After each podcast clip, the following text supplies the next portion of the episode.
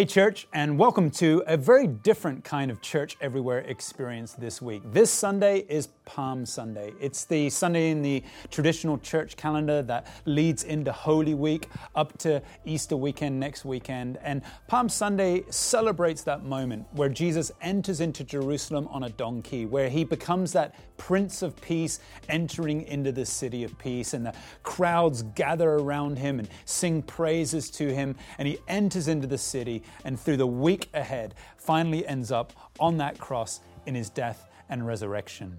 And this week, I want us to sit around the scripture moment of that Palm Sunday experience because in there is something that I think is incredibly challenging for us as we face a changed world here in 2020. With everything that's been happening with the virus, there's something actually that has changed in us, I think, in terms of how we begin to think and expect the ways in which Jesus might be and act. And that's actually the deeper message of Palm Sunday. So, to help us to understand that, I want to take us to a sermon that I preached in 2017.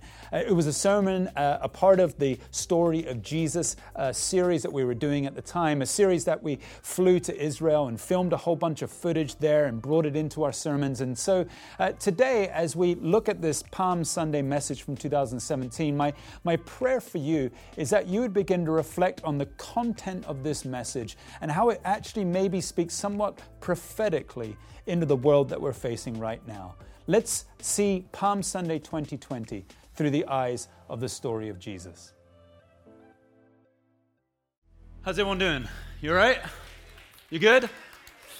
Hey, I wonder if you remember this image from the first week of the story of Jesus. This is laughing Jesus.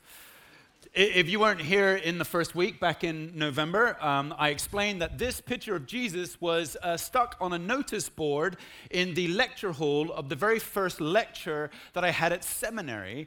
And this picture really annoyed me. And it annoyed me because it pictured Jesus unlike how I had ever really thought of him.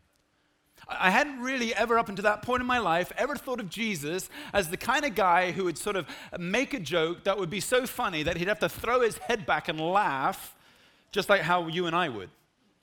Up until that point in my life, Jesus had always been the Savior, the King, the risen one. He had always been the one that I had worshiped, the one I had looked up to, the King of Kings, the Lord of Lords, the name that was above every name. Of course, I knew that He was 100% God and 100% human. But when I was faced with an image of his humanness, I struggled to deal with it. Because the reality was, I had created a little box in which Jesus sat in my life. And, and I had come to kind of expect that Jesus would act and do and think and be just like how I had kind of controlled him to be. And when Jesus is in this box, it's, it's safe, right? I understand Jesus. He's not a mystery anymore, he's manageable. Is anybody with this? But the reality is, Jesus so often reveals himself to us in a way that's outside of the box that we put him in. And when he does that, the question is, how do we respond? And for me, on very first day at seminary, I responded by being offended by it. Who is this Jesus? And that's the question the disciples have been asking every step of the way of this story of Jesus sermon series that we've been doing over the last six months. We're in week 21 this week, and, and every single step of the way, we've seen Luke give us a picture of the disciples at sometimes seeing Jesus as he truly is. There, there are beautiful moments, like when, when Peter, uh, after the miraculous catch of fish, falls on his knees in front of Jesus and says, Forgive me, Lord, for I am a sinful man.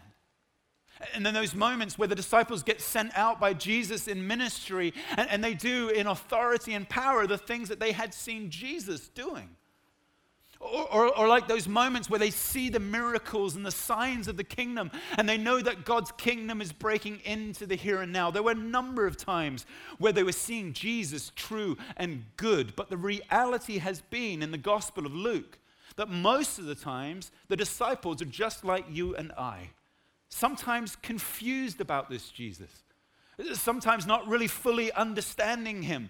And, and, when Jesus didn't fit into their box, they really struggled with who he was. Remember that time when, when, when Peter confesses Jesus as the Messiah? And Jesus says, Yes, I am the Messiah, but not the Messiah you think. I'm going to have to go to the cross. I'm going to have to die. And, and Peter straight away says, No, no, Jesus, you're the Messiah. You're never going to have to die. And Jesus responds by saying, Get behind me, Satan. What about that moment in the transfiguration when they're up the mountain and Jesus reveals his glory to the disciples? And Peter's so excited about it. He thinks this is finally the Messiah come in his glory. And he says, Let's build some tents. Let's kind of inhabit this space. This is where we're going to stay forever. And Jesus is like, Don't you get it? I'm going to come down the mountain and I'm going to have to go to a cross or those times where the disciples are arguing amongst themselves and saying, Who is going to sit at the right hand of Jesus in his glory? Which one of us is going to sit next to him in a position of power and authority for all eternity? And Jesus is like, Whoa, you guys are still so caught up in the wrong concept of who I am. Don't you realize that the Messiah has come to serve, not be served? And so, all along the way, the disciples have been struggling with just who this Jesus is, wanting to try to put him in a safe, manageable box, and constantly Jesus breaking out of their expectations. And this is seen no more powerfully than in the passage we're looking at today. Today is Palm Sunday. Churches around the world are celebrating today as the arrival of Jesus into Jerusalem. The, the, disciples at this point in Jesus' life were so excited. They had waited literally years for Jesus to get to the point where their Messiah was entering into Jerusalem. They realized from prophecy long ago that the Messiah would one day come back to the city of Jerusalem. That they were expectant that when Jesus walked into the city, he would create this earthly kingdom. Finally, the Romans would be dealt with, they'd be sent away, and Jesus would be like this warring, mighty king who establishes the reign of the Jews again in Jerusalem forever forever. And they were so excited about this, and they had no idea about the cross. And here, Jesus is directly taking them to Jerusalem to show them who the Messiah actually is.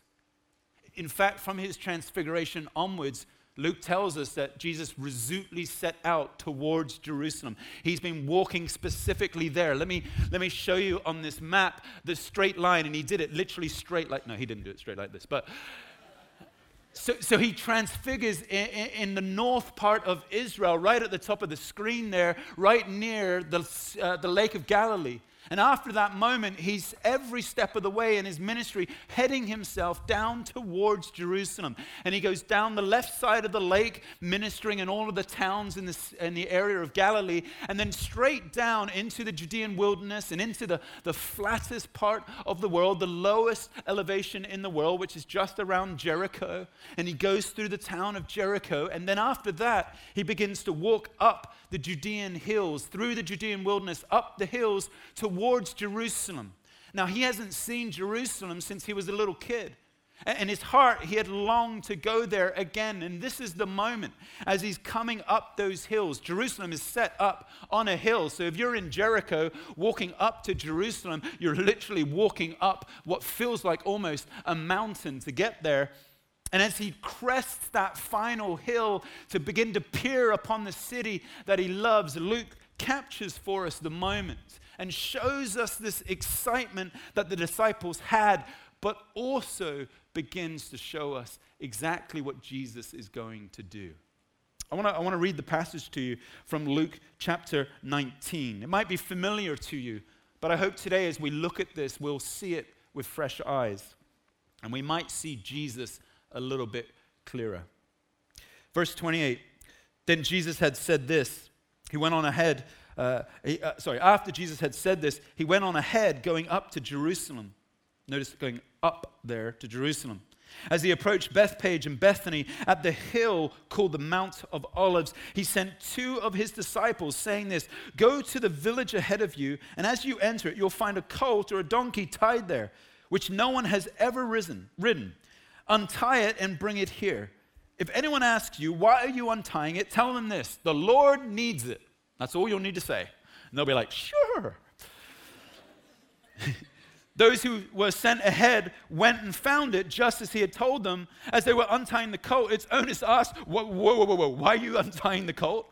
And they replied, The Lord needs it. And they said, Sure, go ahead. They brought it to Jesus. They threw their cloaks on the colt and put Jesus upon it. As he went along the road, people spread their cloaks on the road. When, when, they came near to the place where the road goes down to the Mount of Olives, the whole crowd of disciples began joyfully praising God in a loud voice. No wonder, because they were so excited that this was the moment the, and they uh, proclaiming in a loud voice for all the miracles that they had seen. And here's what they said Blessed is the King who comes in the name of the Lord, peace in heaven and glory in the highest. Ah, yeah. There's always some people in the crowd that want to ruin it for everybody else. Some of the Pharisees in the crowd said to Jesus, Teacher, not Messiah, not Lord, teacher, can you rebuke your disciples? And Jesus says, I tell you, he replied, if they keep quiet, even the stones will cry out. As he approached Jerusalem and saw the city, he wept over it. And here's actually what Jesus said If you, yes, even you, had known on this day what would bring you peace, but now it is hidden from your eyes. The days will come upon you when your enemies will build an embankment against you and encircle you and hem you in from every side. They will dash you to the ground, you and your children within the walls. They will not leave one stone on another because you did not recognize the time of God's coming to you you see these two stories side by side, and it, it creates confusion, doesn't it? There's this amazing moment of Jesus entering into Jerusalem on a donkey to the praises of the disciples. Praise the Lord, he who comes in the name of the Lord. And then straight away after that, Luke tells us that Jesus looks over Jerusalem and he weeps. The Greek word is klaio, it means to weep as if you've lost a loved one.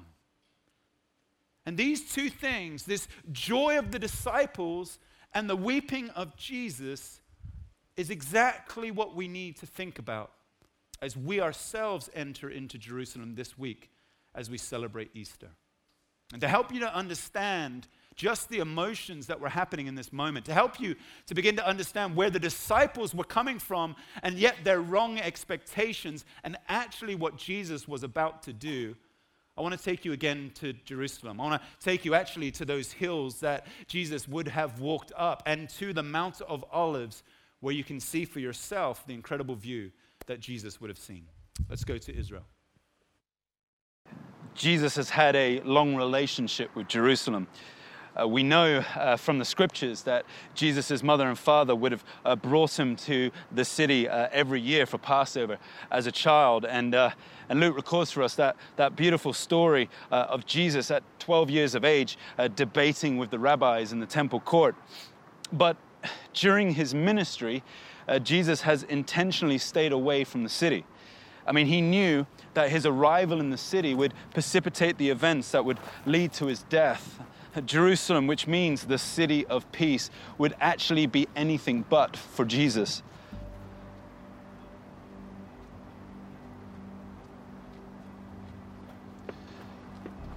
This is the climax of Jesus' story. And there must have been such a huge swell of contrasting emotions as he climbed these last few meters of his journey up the hill that would crest towards the view of Jerusalem. Jesus had been announcing his kingdom all along the way, and now it was time for him to enter into the city and embody that kingdom for himself.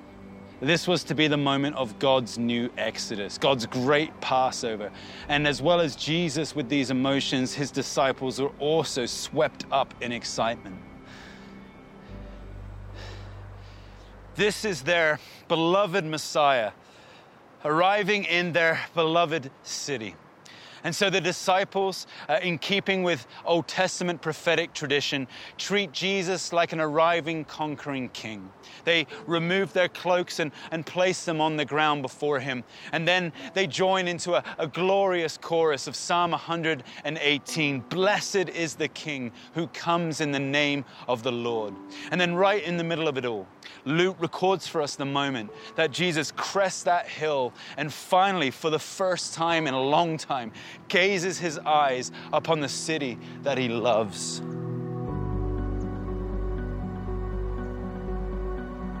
I mean, it's a beautiful city, stunning in how it looks. And I can imagine how his eyes would have been taken to the central landmark of the place, the, the temple that laid there before them. I mean, Jesus must have been just filled with excitement and joy. And then something unexpected happens as Jesus is looking out on the physical beauty of the city, as he's gazing upon the temple itself, he also, with his eyes, understands the spiritual reality of the people within. He, he knows that their hearts have been hardened. He knows that they long for peace, and yet when the Prince of Peace arrives, they will reject him his eyes also see uh, into the future. He, he sees in 70 AD the, the, the, the armies encamped around the city, and he knows that many people will be killed within. And when he understands all this, it swells up an emotion in him, and he begins to just shed tears. The Greek word that's used here actually means a loud wailing, the, a loud sobbing, the kind of thing that you do when you lose a loved one. And the contrast could not be more stark. You've got the, the praises of the disciples on one hand and the tears of a Messiah on the other. Worship and weeping side by side.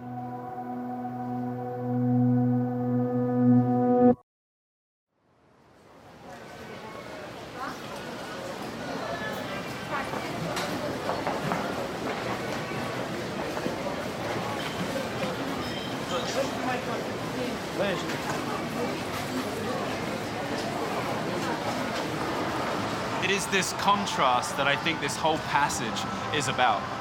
Jesus arrives in Jerusalem on the praises of a people who are expecting him to be something that he is not. See, the people are excited because they believe that Jesus is going to take a literal throne, that he's going to arrive in Jerusalem, be the longed for Messiah of their dreams, overthrow the oppression of the Romans. But actually, Jesus is coming to Jerusalem to die. He, he's coming to go to the cross, to be rejected and slandered and then killed. And when those that had been singing praise him as he entered Jerusalem are confronted with this reality, just a few days later, they're now shouting, Crucify him.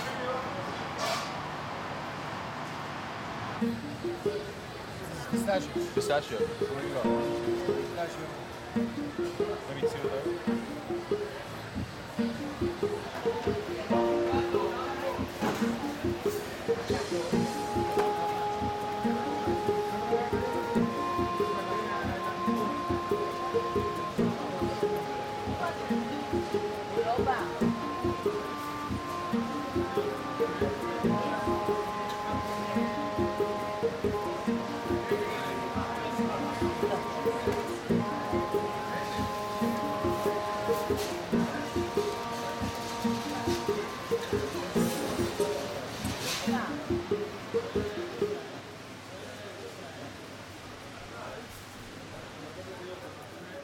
Last weekend, I was in Shanghai for a Vine wedding. It was a phenomenal wedding in a beautiful location. I was there with uh, my wife and my daughter Mia, and we had a great wedding. And in the evening, uh, the reception was in one of the oldest uh, buildings on the Bund, uh, right there by the river uh, in the heart of Shanghai. And um, it was in this beautiful restaurant, but downstairs in the cellar, we had our cocktails just before the reception started.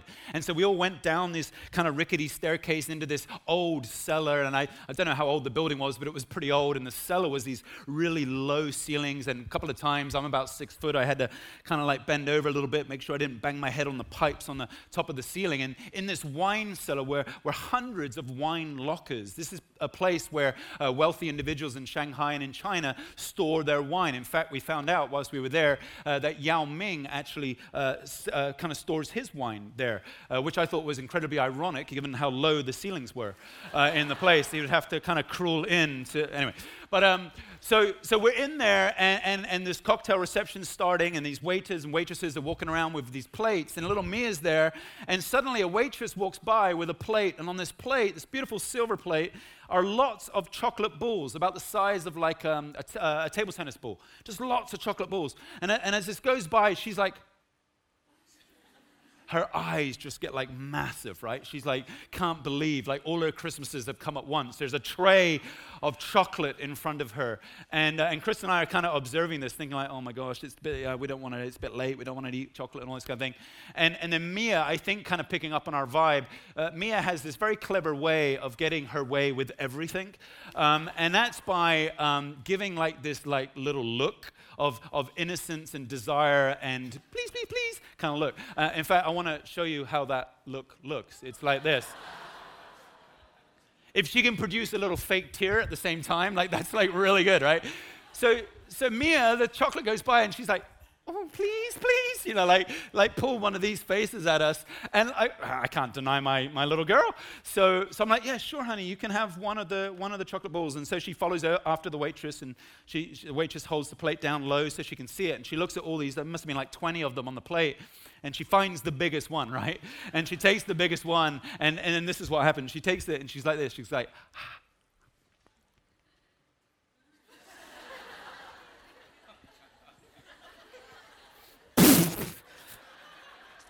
She spits out this, this chocolate ball. Turns out, inside the chocolate ball is foie gras, duck liver, goose liver, right? Foie gras, like this foie gras is like right there in the middle of it, like, and she's like, like wiping it all out of her mouth. It's like the most disgusting thing she has ever eaten. And I'm like, oh my, and then she dumps it onto my hand, and, and I, I don't know what to do with it, so I put it in Yao Ming's locker, and I just. I didn't put it in Yao Ming's locker, don't worry. Um, I threw it away. Chocolate ball looking great inside foie gras, which she did not like or expect. When was the last time you ate something that didn't quite turn out how you were expecting? When was the last time you made an investment that didn't quite turn out what you were hoping for? When was the last time you brought a product based on the marketing hype and you brought it back into your house and then you realize it's really not that great of a product after all, right? The disciples are praising Jesus as he enters into Jerusalem based on marketing hype that had been passed over from generation to generation by rabbis and those expecting for the Messiah to come. And by the time that the disciples see him coming into Jerusalem, they think Jesus is coming in to fulfill the very things that they wanted him to fulfill which had very little to do with their sin and everything to do with getting rid of the horrible Gentile oppressors that were occupying Jerusalem. So, their desire, their reason why they're praying is that they're believing that Jesus is going to come in and do what they've always longed to do. In fact, they are so excited about this that they start to sing, just like you and I do when we're excited. We just start singing, don't we? Yeah. And they, they sing a specific song. They sing Psalm 118. Let me, let me read it to you. Uh, just a quote from it. They say, Blessed is the King who comes in the name of the Lord. It's a direct quote from Psalm 118. Now, the reason why they chose Psalm 118 is because it was a messianic psalm. It was a psalm that was actually sung in the temple at those days, in those days, longing for the Messiah to come to Jerusalem. The psalm itself speaks about how Yahweh is a mighty warring king, how the king will arrive to defeat Israel's enemies. It was everything that they had expected that Jesus would do. And, so they're celebrating, they're singing this psalm, they're expecting that their Messiah will come and eradicate the Romans. This is why the Pharisees have a problem with it. Because the Pharisees look at this dusty rabbi from Nazareth and think he's not the Messiah. And so they say to the rabbi, hey, hey, teacher, rabbi, could you tell your disciples just to pipe down a little bit? Because this is kind of embarrassing for us and for you, because they're singing about the arrival of the Messiah, and you're just a random rabbi walking into Jerusalem. Jesus said, no, you don't understand. Actually, I am the Messiah, and I am arriving into Jerusalem. And man, if they weren't singing Psalm 118, guess what? All of creation would cry out for this moment. Oh, the Jewish people, we've been longing for this for generations and generations, and it's just about to happen. Jesus said they've got the right song. The problem was they had the wrong expectation. And so he says, Let them sing away but in that very moment, he then stands before them, and whilst there's praise ringing in his ears, he looks out over Jerusalem, Jerusalem meaning the city of peace. And he cries because he realizes they just don't get it. They don't see him as the true Messiah. Here's the words that he uses in verse 43 or 42, he says this If you, even you, had known on this day what would bring you peace. In other words, what he's saying is peace is not going to come by some warring king who's going to walk in here on your expectations, doing what you want him to do, eradicating the Romans. Actually, peace is coming to you by the cross. Peace is going to come to you by actually something that will look like human failure. Peace is going to come to you out of death and then resurrection. And he says it's so ironic that the city of peace, longing for peace, and now me, the prince of peace, walking into the city, and everything is actually hidden from you. It's like the disciples in the crowd are holding in their hands beautiful chocolate balls, completely oblivious to the foie sitting inside.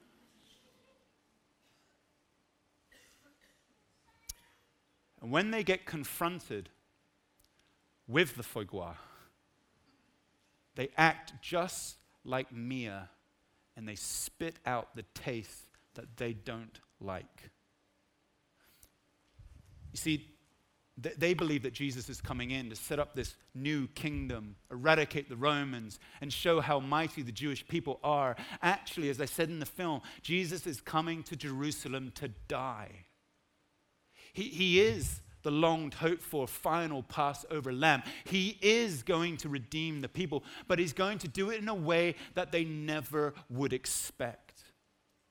And when they were hoping for this great warring kingship moment, when they actually then encounter Jesus getting arrested, Jesus getting put on trial, Jesus suffering the indignation of accusations that weren't true, G- Jesus going to the cross to die? G- Jesus dying? That didn't taste very good at all. That was not anything that they expected. Jesus was not how they thought he was going to be. And suddenly they realized that the people that had been paying, uh, kind of praising, you know, praise him as he walks into Jerusalem are the very same people that just a few days later will cry out, Crucify him. I don't like this taste. This is not what I signed up for. This is not the Jesus that I expected. Easter is about our journey towards a Jesus that none of us ever expected. The beauty of Easter, the beauty of this triumphal entry, the great questions that it asks us are simply this What's your praise like? I mean, seriously, today, what, what's your praise like? Are, are you like the disciples, really good at praising Jesus because he does the things that you want him to do? And when he actually doesn't come through for you, when he doesn't answer that prayer, when, when he doesn't actually come through in the way you were expecting him to do, what happens to your praise then? Do you, like the disciples, go from praise him, ha! crucify him? Don't like it anymore. And the beautiful thing that Luke is setting up for us is exactly this tension found in this story worship and weeping side by side. The beauty of Easter is that we journey to the cross in order to get to the resurrection. The beauty of this moment for the disciples, even in that moment, though they didn't recognize it, is that Jesus was actually taking them to the very place where they would realize hang on a sec, we had it all wrong. He had to go to that cross, he had to die, he had to raise again to new life. And it's good because it's now not the Romans that are, are taken away from us, it's our sin that is taken away from us. You see, the triumphal entry, although we've often seen it as a sermon about praising God because He's good, is actually a moment that asks us a deep, sober reflection. Where are you as you come to Easter this year? Where's your heart? How's your praise of Him when you don't get that promotion you longed for? When that pray, prayer doesn't get answered, when, when life doesn't quite turn out what you were expecting, what happens to your heart? As I was wrestling with this personally myself, as I was preparing for the message today, God spoke some pretty strong things to me in this sober reflection of this moment. And the main thing that, that I got was, was this that I, I know that um, Jesus calls me to follow him. So why do I so often live as if Jesus is going to come and follow me? Why do I so often ask Jesus to fit into my expectations, my box, what I want, what I need, what I think is right? So why do I so often create a Jesus that I'm comfortable with? You see, that the disciples and, and I think we can be like this too. We're praising God, praising Jesus for what they thought when they encountered the reality, they changed their song. How often do we, with Jesus, how often are we quite happy to throw our cloaks down on the floor and praise Him as long as He keeps giving us new cloaks that are better? When actually, in the reality is that He's given us this cross this place of brokenness, this place of beauty, but beauty in a way that we've never understood it. He's given us this cross that, that is the place where we bring our sin to Him. But every time I fail to praise Him, even when things don't work out for me, I've just put the nail a little bit deeper into Him. And actually, as I begin to profoundly understand what he's done on the work of the cross, as I allow Jesus to break out of the box that I have put him in, that's when I actually receive new life. That's when I find myself truly celebrating Easter as God intended. So, for you, you're about to start your Easter week. This is your triumphal entry into Easter in 2017. You'll be journeying this week towards the cross on Friday and then the resurrection on Sunday.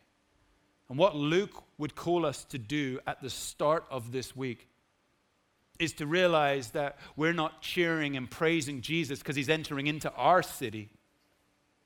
We're actually praising Jesus because he's entering into his. And our job is to follow him all the way, yes, even into sacrifice and suffering and false accusation and the cross.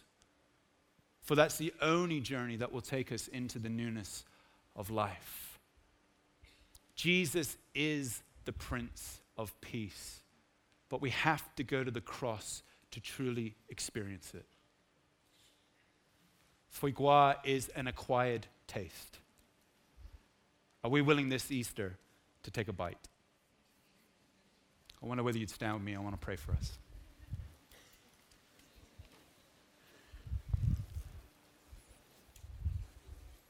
Why don't you just bow your head and I'm going to pray. Father, we just are so grateful for this story of Jesus entering into his beloved city. He had longed to go there, and in going there, this mixture of praise and weeping, joy and sorrow that would make the Easter story what it truly is. And Father, as we today stand now before you and stand also before Easter week ahead, Lord, our prayer this morning is that you would come now and prepare us for Easter. Lord, I believe Palm Sunday is about preparation. It's about seeing you for who you truly are. It's about allowing you to break out of the comfortable boxes that we place you in. It's about not putting expectations on you that are our expectations and not what the scripture says about you. As we stand in front of Easter week ahead of us, the call of God upon us now is to look towards the cross, to look towards the times in our lives where we, like the disciples, have failed to praise Him true and good. Some of you in this room, you'll recognize this in your life. You know that you are great at praising God when things are going great in your life. When things are not going so well, you completely forget the tune. Some of you in here are disappointed and have been disappointed for a while because the chocolate ball didn't turn out quite how you were expecting it to turn out. And yet, Jesus wants to now meet you in that disappointment. He wants to now minister to you in the place that you're in. He'd like to come alongside of you this morning and say, Easter is for you. That I went to that cross and I took your sin and I paid the price so you would know the fullness of life. And our response this morning is to commit to praise Him not just when things are looking great, but to praise Him even when things don't seem to be right. To find in the depths of our hearts a hallelujah, a hosanna, a praise Him, even though our lives may be struggling and difficult and hard. The beauty of Easter is that the cross is the place that we find peace. The cross is the place we go through to find life. I want to encourage you over the week ahead to spiritually journey in your heart towards Friday and Sunday. I want to encourage you to spend some time this week just allowing the Holy Spirit to search your heart. Allow Him to meet you on Friday in a profound way at the cross. Allow Him to break out of expectation and allow Him to be the Jesus of Scripture, the Jesus of history, the Jesus of right now for you. And then as you bring your sin to Him, you can step with confidence in Sunday to the resurrection, filling your hearts with that peace that the Prince of Peace can only bring. This is His gift to you.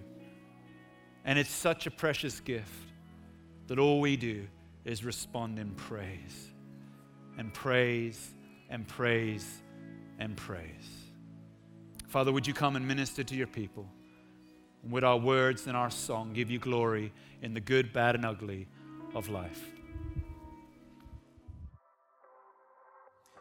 Just as I said right there at the end of the message, my prayer for you this week in 2020 is that you actually discover that deeper relationship with the Prince of Peace and that you find a, a deeper and more rich place of peace in your heart as well uh, to help you with that journey from today onwards over the next seven days. We're going to be sending out a daily devotional focused around those last seven sayings of Jesus on the cross. If you currently uh, get emails from us as a church, you'll automatically get those devotionals. If not, you may want to sign up for them, and you can do so at the link here on the screen. Also, I want to encourage you, as we've been doing every week, uh, for you to be able to have your options to continue to give financially towards the vine and our church family. Uh, and you guys have been amazing in doing this uh, throughout our Church Everywhere experience. I want to thank you for your generosity. Uh, and remember, there are plenty of ways that you can give online in this season. Again, all of those links are here on the screen now. Please check them out uh, and give uh, as the Lord leads you to. And we're so grateful that you're standing with us. As we enter into Holy Week, may I encourage you to spend daily time with Jesus in prayer and reflection. And may I encourage you to seek that Prince of Peace wherever it means most for you. Whatever places in your heart that you're struggling with, anxieties or fears, expectations that have not been met, as we've been talking about uh, throughout our time together today, wherever it might be, may you welcome in the Prince of Peace to the city of your heart and may you experience His grace and mercy in a fresh way. Have a great week, everyone.